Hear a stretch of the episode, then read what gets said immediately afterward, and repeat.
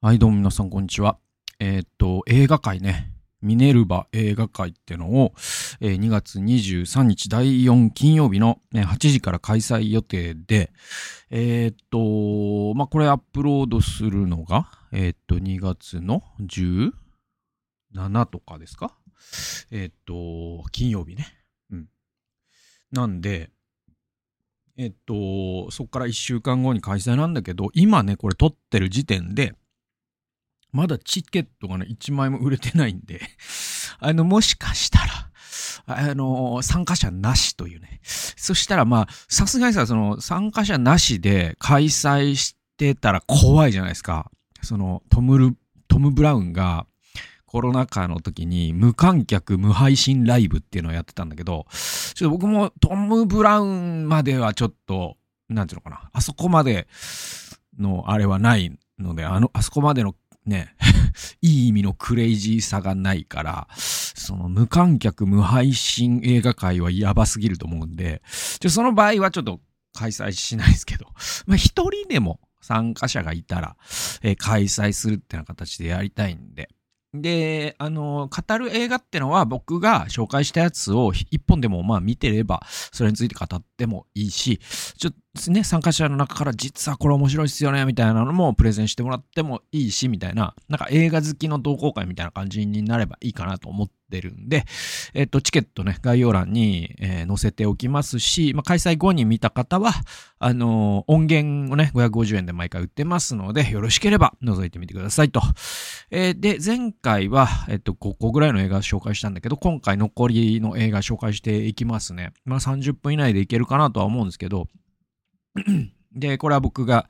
2ヶ月間に見たね、映画紹介していってるんですけど、アフターさんって映画ですね、まずはね。1月15日に僕は Amazon ビデオで500円払ってレンタルしてみました。シャーロット・ウェルズ監督、ポール・メスカル、フランキー・コリオといった方々が出てて、2022年のイギリスの映画で、確か BBC 制作だったんじゃないかな。うん。で、この映画はね、本当に、本当評価分かれると思うわ。もう全然意味わかんないって人と、もうなんか一生、人生の一本になる人とで分かれると思う。本当に刺さる人はもう人生の一本になる映画だろうなって思います。はい。で、だからこれもうネタバレとか、ちょっと、なんつうのか、どこまでどう言っていいのかが非常にわからないのであれなんですけど、現在、主人公はソフィーという女性で、この方は、どうやらこう、レズビアンで、30代で、イギリス、ロンドンかなで生活しているという感じ。で、その彼女が、その、ね、パートナーと暮らしている、部屋で、ビデオをね、見つけるのかな、棚から出してくるのかな。で、それがその、VHS のビデオで、それが20年、前とかでいいと思うんです。20何年前とかに、そうですね、20年前か、に、お父さんと行った最後の二人旅の時に回してたビデオなんですよ。で、その時、ソフィーは11歳で、自分の性自認も気づいてないんですね。だから、自分がレズビアンだと気づくのは、その後のことのどうやら。だけど、その別にジェンダーの話は実はこの映画ではそこまで重要じゃなくて、だけど、まあもちろんね、大事な要素ではあるんだけど、そこは主題ではなくて、むしろその父と娘の話なんですよ。で、このお父さんは、離婚してて、で、ソフィーは当時お母さんと住んでるんだけど、お父さんが家から出て行き、で、別な町で暮らしてんだけど、なんていうのかな。ね、月に1回は会ったりするっていうね、ことはあるわけじゃん。で、そんな中で、この夏休みは、ちょっとお父さんとトルコに旅行に行こうということになるのよ。うん、で、それが、何年とかの90年代なのか0年代なのか、そんぐらいだと思うんですよね。なんかこう、ね、ガラケーが出てきたりとか、そういうので大体わかるんですけど、で、20年前のその VHS のその時のトルコの1週間お父さんと滞在した何でもない旅をずっとこうで その映像になるとね、16対9から4対3になるんじゃなかったかな、確か。だからその映像が本当に VHS の映像になって、でお父さんがカメラの前でおどけたりとかで、またその VHS の映像プラス多分その心象風景っていうのかな、そのソフィーの脳内が再生されたりとかもするからね、その時の旅が再現されるんだけど、その30代になったソフィーからその20年前のまあちょっとネタバレになってしょうがない、もうこれは言わないとちょっとこの映画は何も言えないんであれなんですけど、要はそれがソフィーがお父さんに会った最後の旅行になるの。つまりお父さんは今この世にはいないということはまあわかる、早々にわかるんですよね。でだけどその今や当時のお父さんと同い年になった自分がその11歳の自分にこう配慮しながらおどけながら明るく振る舞いながら、でもお父さんにはどこかしらこう不穏なその不安定なところがあったりとかして、でそれをそのソフィーが20年後に見たときに、まあなんつうのかな、だからすごいわかるかなこの感じそのあの時のお父さんの気持ちを思うと改めて胸がはち切れそうになるというか、そういうやつで、そのね、あと映像とかもちょっとねやっぱねすごい高度なことしてると思うんですけど、本当に人生の一本になる人もいれば、は何この映画っていう人もいると思う本当にこうかなり分かれると思う。僕は割と好きかな、好きでした。はい、そうかな。僕はどちらかというとやっぱそのお父さん側にこう肩入れするので、でまた僕自身もさこううつの時に娘とどう対峙していいか分かんない感じとか、確かにこの感じだなとか、そういうのは結構刺さりましたね。次行きましょう。はい、次はですね、1月12日にこれはアマプラで見た、無料で見たやつで、ほつれるっていう映画で、監督は加藤拓也さん、主演が門脇麦さんで、黒木春さん、染谷将太さん、あとね田村健太郎さんっていう人が、出てて、2023年の、日本の映画で、この映画すごかったかな、僕はすごかったな。メーテレ制作の映画でね、なんつうのかな、90分ぐらいとかかな、結構短いんだけど、なんだろう、文学だよね。だからあんま大きなことは起こらないんですよ、ね、で門脇麦さんとその田村健太郎さんがまあ夫婦で、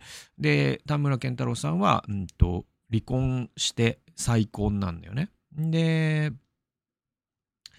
でその門脇麦さんがその浮気をするんですよ。でその浮気をする理由もなんとなくだんだん分かってくる。でそれはその田村健太郎さん、旦那さんがまあえぐいぐらいモラハラなんですよ。で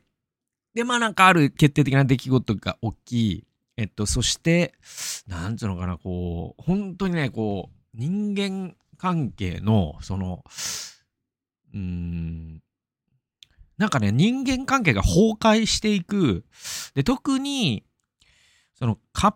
プルとか夫婦とかの人間関係が崩壊していくトラウマ級の恐ろしい、なんていうかな、そういうジャンルって僕あるような気がしてて、ね、例えばね、ブルーバレンタインってやつとかね、あとね、レボリューションロードだったかな、なんかね、そういうやつあるんですよ。とか、なんかね、もうそういうやつってね、たまんないですね。あとね、あれもそうだ、500日のサマーとかもそうなんですけど、いわゆるそういうね、その、そうカップルがちゃんとこう不協和音になっていてちゃんと別れていくっていうのを描くのって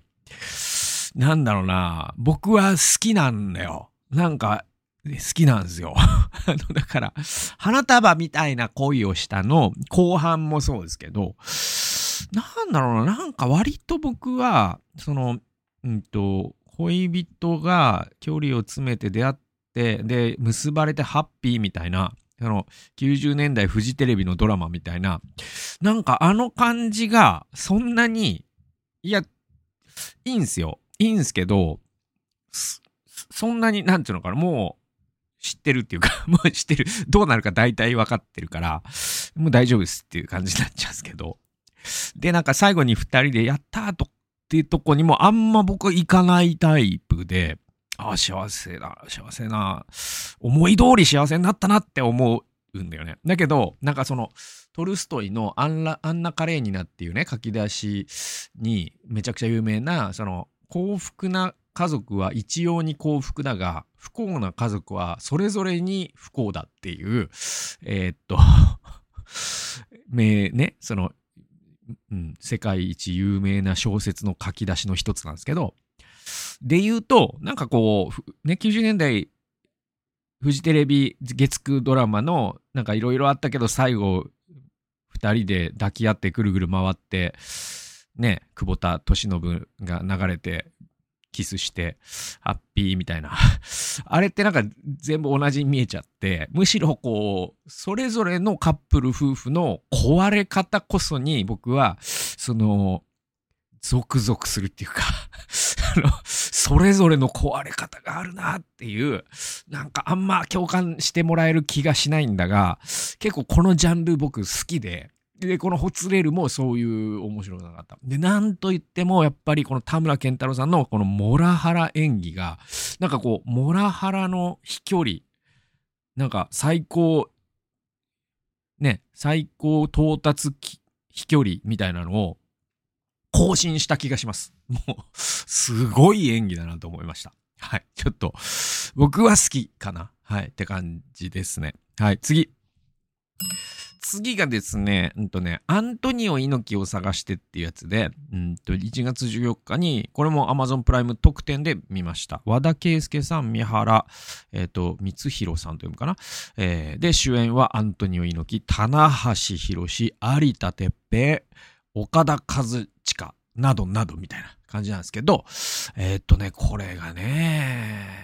なんだろう、最初は良かったんですよ。なんか、こうブラジルから始まって、でさ、で当時その猪木がブラジルにいた時に、まあとにかく力が強かったねなんつっておじいちゃん言うんですよね。で、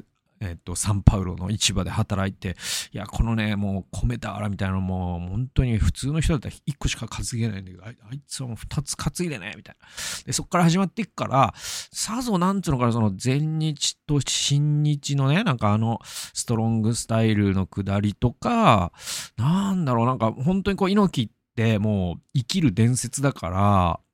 そういうまあ僕はほぼ有田さんから聞いてるんだけど、ラジオとかでなんかそのねこうたけし軍団とのやつとかね、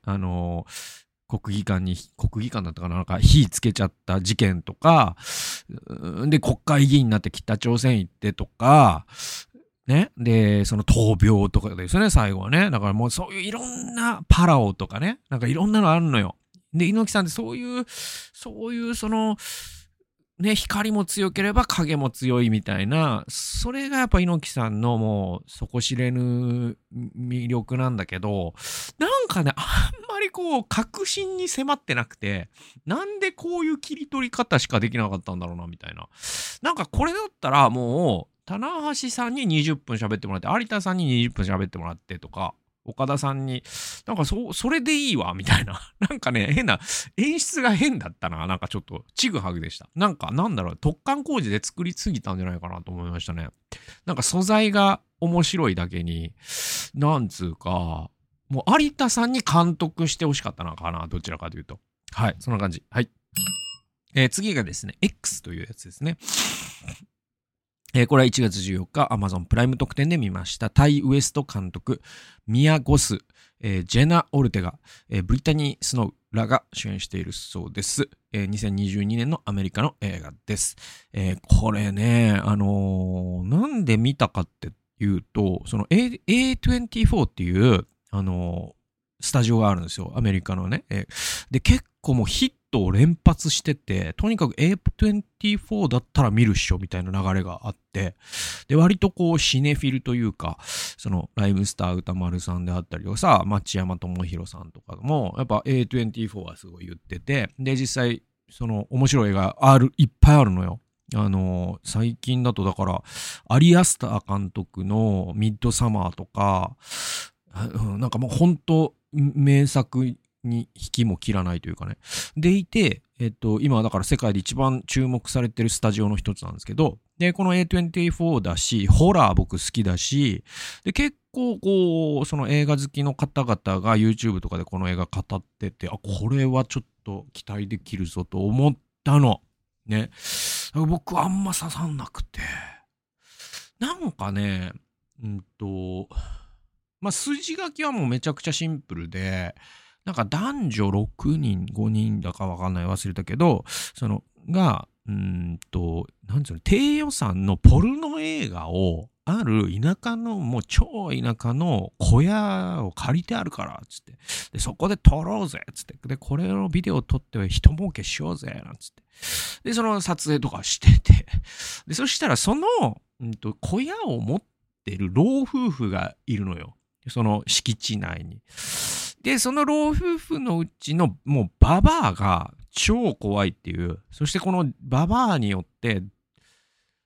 一人ずつ殺戮されていくっていう、まあ、サイコスリラーみたいな展開になっていくんですけど、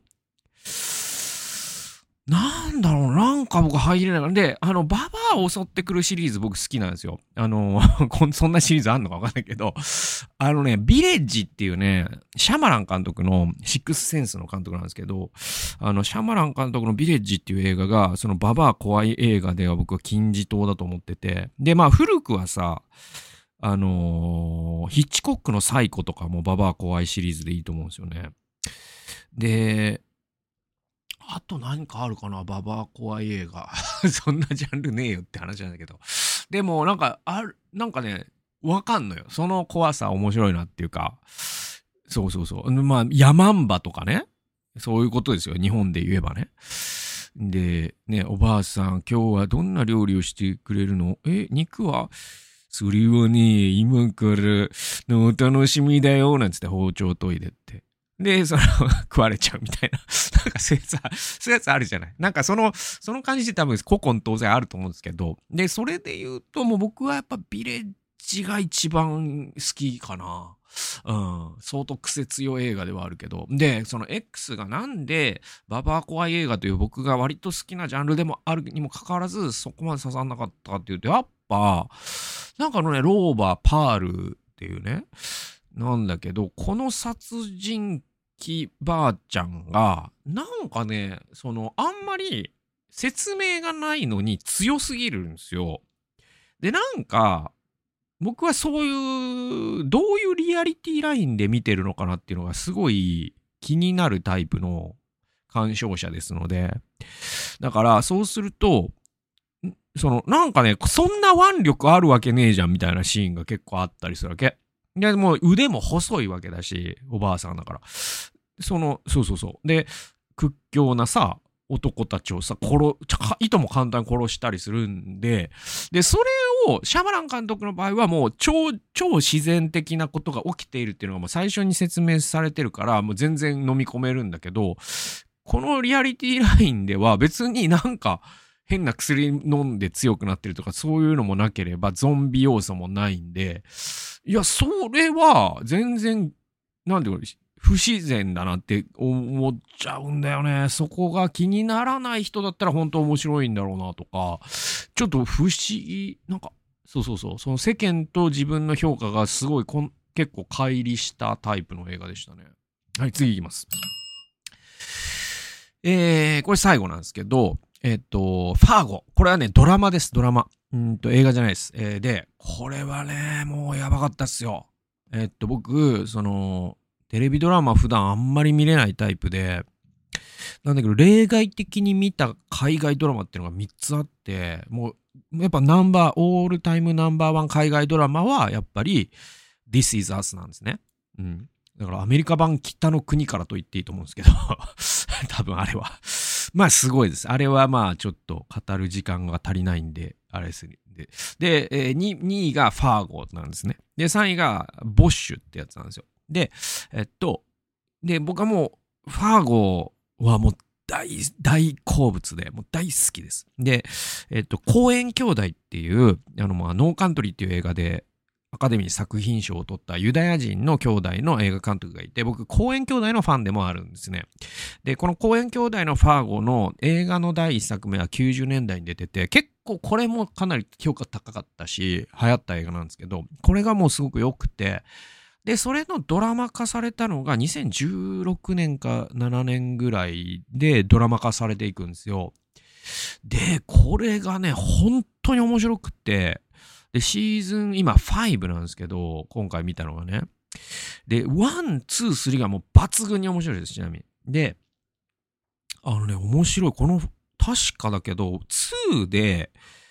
キルスティン・ダンストともう一人有名な俳優が共演してて、この二人結婚するんですよ。で、3で、あの人、トレインスポッティングの、誰だっけ？俳優さんいるじゃないですか。イギリスのね、全然名前今パッと出てこないですけど